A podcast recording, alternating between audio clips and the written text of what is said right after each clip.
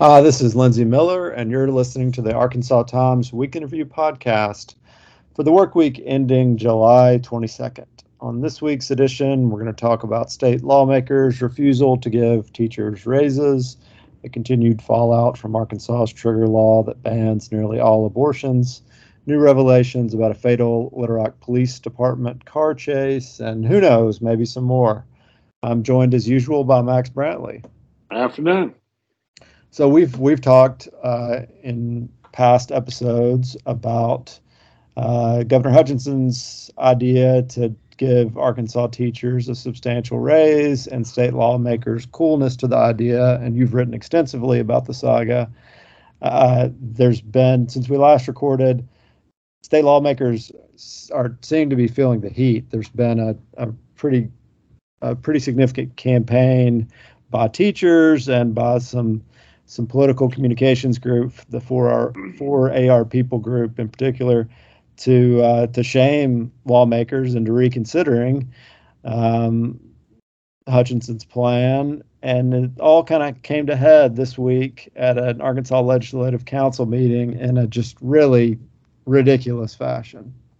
Pretty crazy. I mean, the Legislative Council well, first of all, they told the governor to go to hell, more or less, and uh, they're not going to do his plan, and they're not going to do a teacher pay raise, and they have many excuses. But it, it seems pretty clear that that the that the the optics, as they say, were not good, and their arithmetic wasn't good. They're, they want to give a half billion dollar tax cut, two thirds of which will go to rich people, and they don't want to give teachers anything, and they don't want to give low income taxpayers anything. It just it was just hard to sell it any other way than that. And so they came up with this cockamamie scheme to uh, take money they previously appropriated the Education Department of Federal Emergency Rescue Act money uh, to d- distribute to, to school districts and take control of it and, and more or less dictate that it be paid in, in bonuses to teachers and, and regular employees. Uh, they didn't want to hear from Johnny Key, the education secretary, about what the rules are on spending of this money. And with good reason, as lawyer Tom Mars pointed out on a tweet today, on what the guidance on this spending is, is you can spend some money on teacher bonuses, but it's sort of supposed to be in recognition of extraordinary work because of COVID or shortages or, or reasons tied to the pandemic not just for a general bonus for anybody, whether there was a pandemic uh, effect or not. There are also some of this money is already committed. Districts have some other uses for it. It's not entirely clear that this money will go to bonuses, if ever. They've got to come with their hat in hand to the legislature to ask for approval of it and file an application for it. And so it's just, and, and Hutchinson issued a pretty strong statement saying that he didn't think it was well, he didn't use the word legal, but he essentially said he didn't think it was legal for them to take money that had been appropriated for another purpose and by a parliamentary trick convert it into something else. I don't know if there's a lawsuit in this or not. That the, the the long and short of it is, it looks like the legislature is determined to go through the tax cut and to use this as window dressing for teachers. Teachers aren't placated. A one-time bonus uh, isn't the same thing as a built-in raise that lasts forever, but the tax cut will last forever for the rich people. And so that's just where we are. I think the most significant thing about this is yet another in a long series of illustrations of how weak the governor of Arkansas is. And people can say he's popular all they want, and that may be true with the average voter, but the legislature pretty much tells him to jump in the lake all the time. Uh, and he's a lame duck now, has six months left, and his ability to get much done, I think, is is pretty limited. And and this is an indication too, just generally, of how powerful the legislature has become through some constitutional amendments that they put on the ballot that the voters didn't know what they're doing and proved they've got control over executive agency rules. They've got control over virtually all types of spending, even of discretionary sorts. They don't care what anybody else says, and and the the Supreme Court has become increasingly obedient to them. And pretty soon, we're going to have, in my view, one branch government in Arkansas, and it's going to be these Neanderthal extreme right wing Republicans. Well, this uh, practical effect of this I mean, is a ton of money that these ESSER funds that that uh, school districts got, and there are a ton of school districts, and they all have very varying needs. So the idea that they're all going to come before the legislative council and go through, and then legislators are going to sit there and well, they've all they've all got to be they're going to file with the education department, and, and some poor schlub from the education department is going to have to go down to the peer review committee and present these things, and they're going to have to file these things about why they didn't ask for all the money they could have gotten, and you know, it's just it's a it's a circus. That's all. I mean, it's it's it's a joke, and I mean, I guess if they pass out a little money, people will be glad to get a check, but it's uh, not good public policy making. The most interesting thing about this too is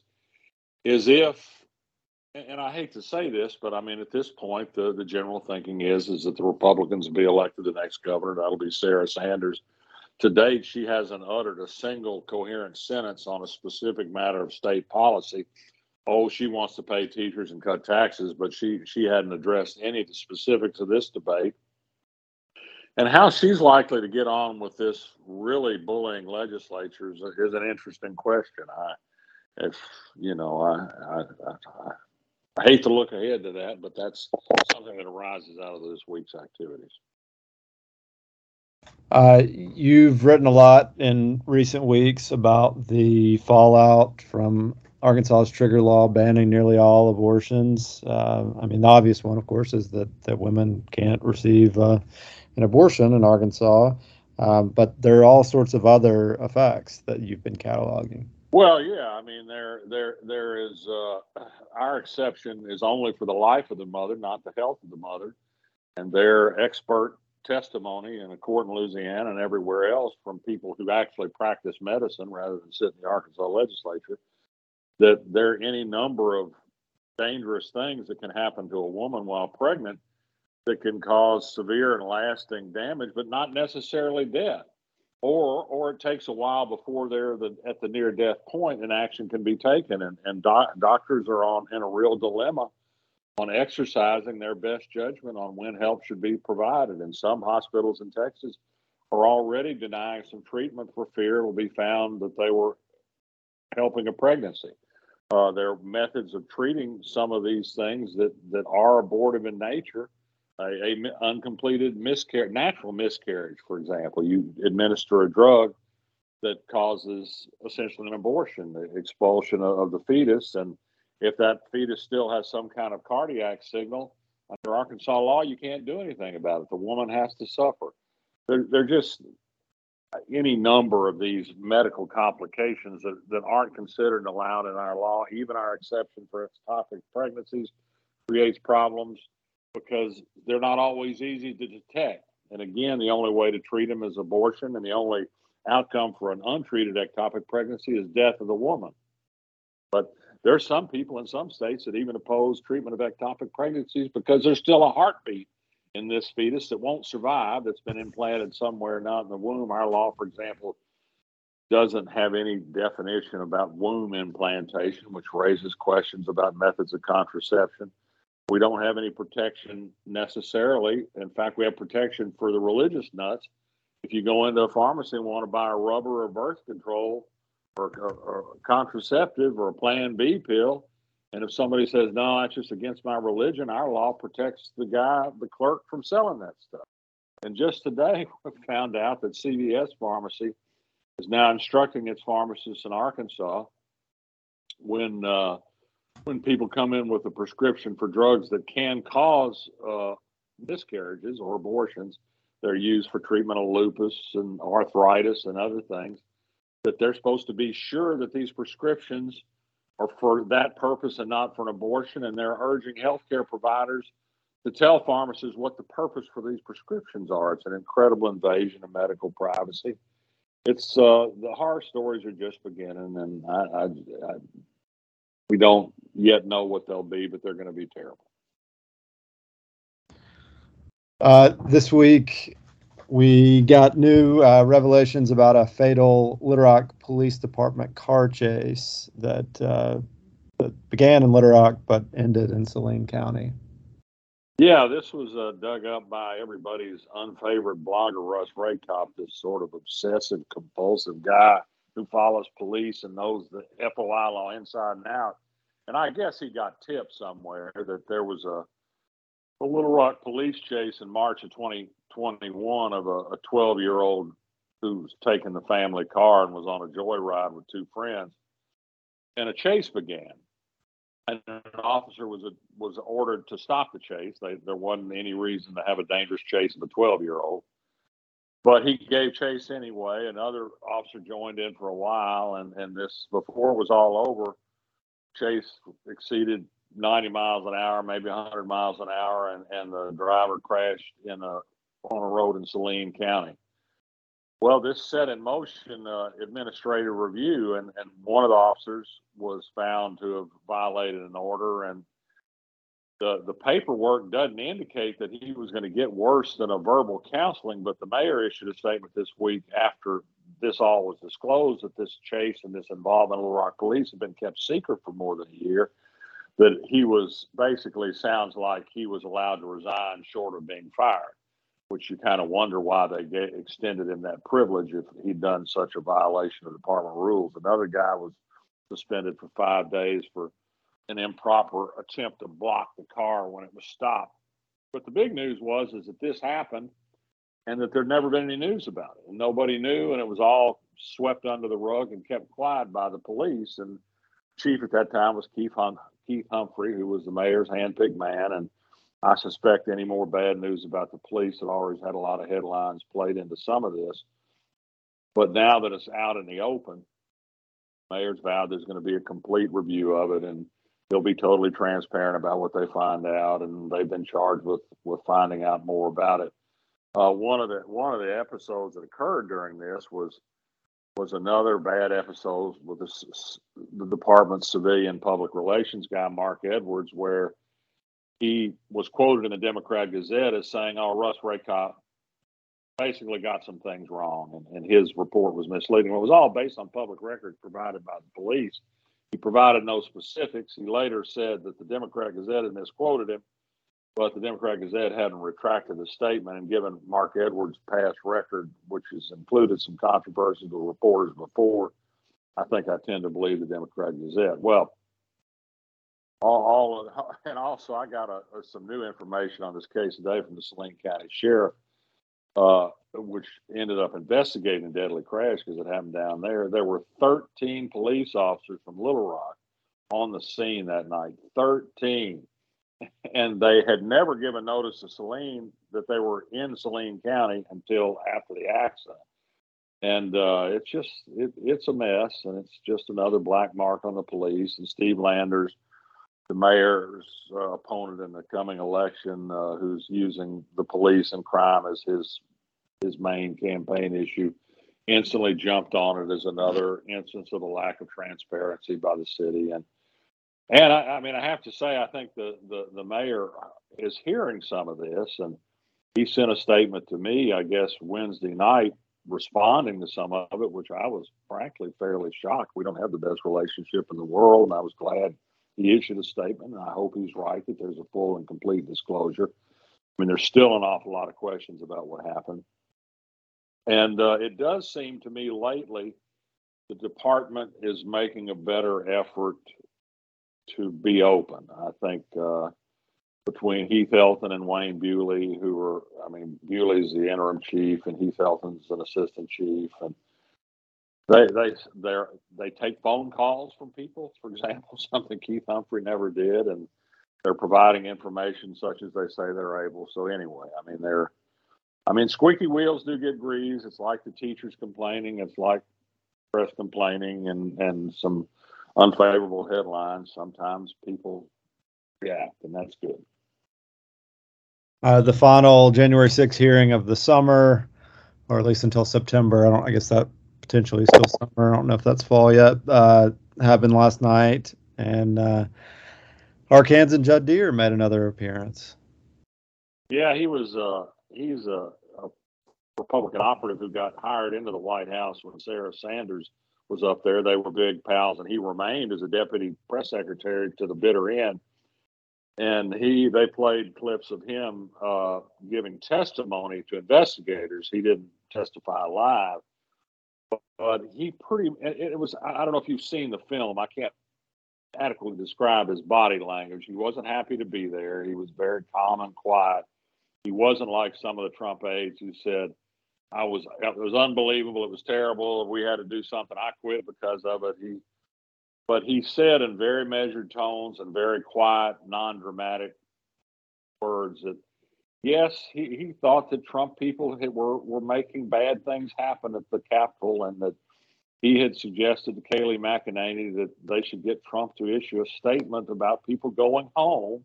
And of course, that never happened, or at least not until all the damage had been done. And so it's just kind of interesting to me because I, I, still think he's going to end up back here with Sarah Sanders in, in her new role, but maybe not. But anyway, he got a he got a little exposure. He was not a as high profile as some of the ones they produced. For example, the two who testified in person last night about they were so horrified by what happened, they resigned from the White House. I mean, it, it, was an amazing show. I mean, I, I, I don't see how anybody who's rational, anybody could say that the riot wasn't created with intent by Trump and that he did nothing to stop it. He even continued to encourage it. And he even today continues to try and sell a lie about the election. It's tearing our country apart. The, the only thing worse than Trump, I guess, is the significant number of people who believe anything he says. Yeah, it's depressing. Yeah.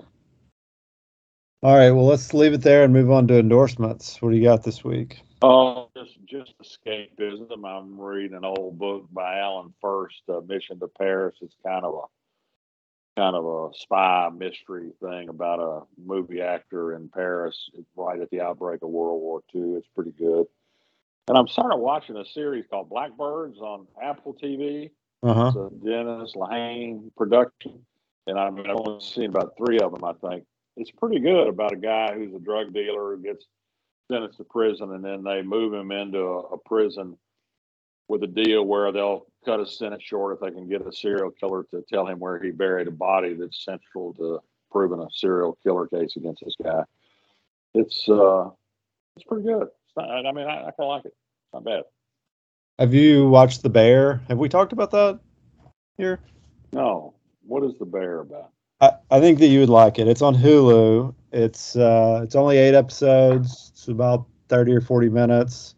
It's about a uh, a young chef who's worked in some of the top restaurants in the country, and you know has been recognized as one of the best up and coming chefs. Whose brother dies, and so the chef comes home to run his Chicago uh, restaurant that's been in the family for a long time where they make uh, like hot beef subs and other things. And the restaurant is a mess. And so this chef comes in and, and tries to fix it. It's really good. It's really stressful because they, the kitchen is, there's a lot of yelling and fast chopping. And there have been several. Now, now, is, is this, this is real? No, no, it's a it's a no, it's, it's fiction. A, yeah, it's a drama. Oh, a oh, comedy okay, okay, comedy okay. drama. Uh, okay. Yeah, sounds good. Yeah, I, I, I think that you dig it, and and the food the food shots are pretty amazing. It makes you very hungry. But we watched it. We've watched it. You know, most of our TV time comes sort of at the end of the night uh, and lead up to bed, and we've had to turn it off several times because it's just too intense before you're going to sleep. Oh, that sounds good. Well, so does he? Is he making old school stuff like the yep, famous yeah. Italian, Italian the Italian beef sandwich that's fam- famous in Chicago? Yep, yep. It's all all kind of classic stuff, and and they they sort of chef up some things later on, but no, it's it's pretty amazing. Oh yeah, I got I got to check that out. That sounds great. Well, I'll endorse that. Uh, we didn't do a podcast last week because I was at the beach. Uh, it was a successful beach trip by my lights uh, because I got a lot of reading done. I'm I'm pale, so I I can't be at the beach as much as the rest of my crew. Uh, so I got some some sea breeze and reading, and I, I managed to read three books, all of which I will quickly recommend. Uh, one was an early Colson Whitehead book called Sag Harbor, that uh, is is based on his childhood, uh, kind of teenage years, growing up, uh, going to Sag Harbor, and uh, it's kind of coming of age, very funny, sharply observed, lots of good 80s stuff. Um, Joshua Ferris's latest, A Calling for Charlie Barnes, which is about a, a, striver at, at the end of his life who's facing uh, facing terminal illness, sort of reflecting back on um, you know all all of his schemes and businesses and marriages and relationships and and where they they went wrong with some some kind of formal inventiveness and then uh, I think that you would like that one, but also I really think you'd like this book by Kevin Barry called uh, A Night Boat to Tangier. He got a lot of acclaim several years ago. He's an, an Irish writer, and this book is about these two kind of middle age, aging uh, Irish uh, criminals who are in a Spanish port waiting from a uh, waiting for a boat from Morocco to come in, and waxing philosophical and kind of reflecting on their life. And there's lots of kind of flashbacks, but it, it's you know it's kind of noirish. There's obviously the criminal element, but the writing is just super beautiful, and all the Irish slang is fun. Sounds good. All right. Well, thanks for listening, everybody. Uh, try to stay cool and, and healthy, and we'll be back. See you around.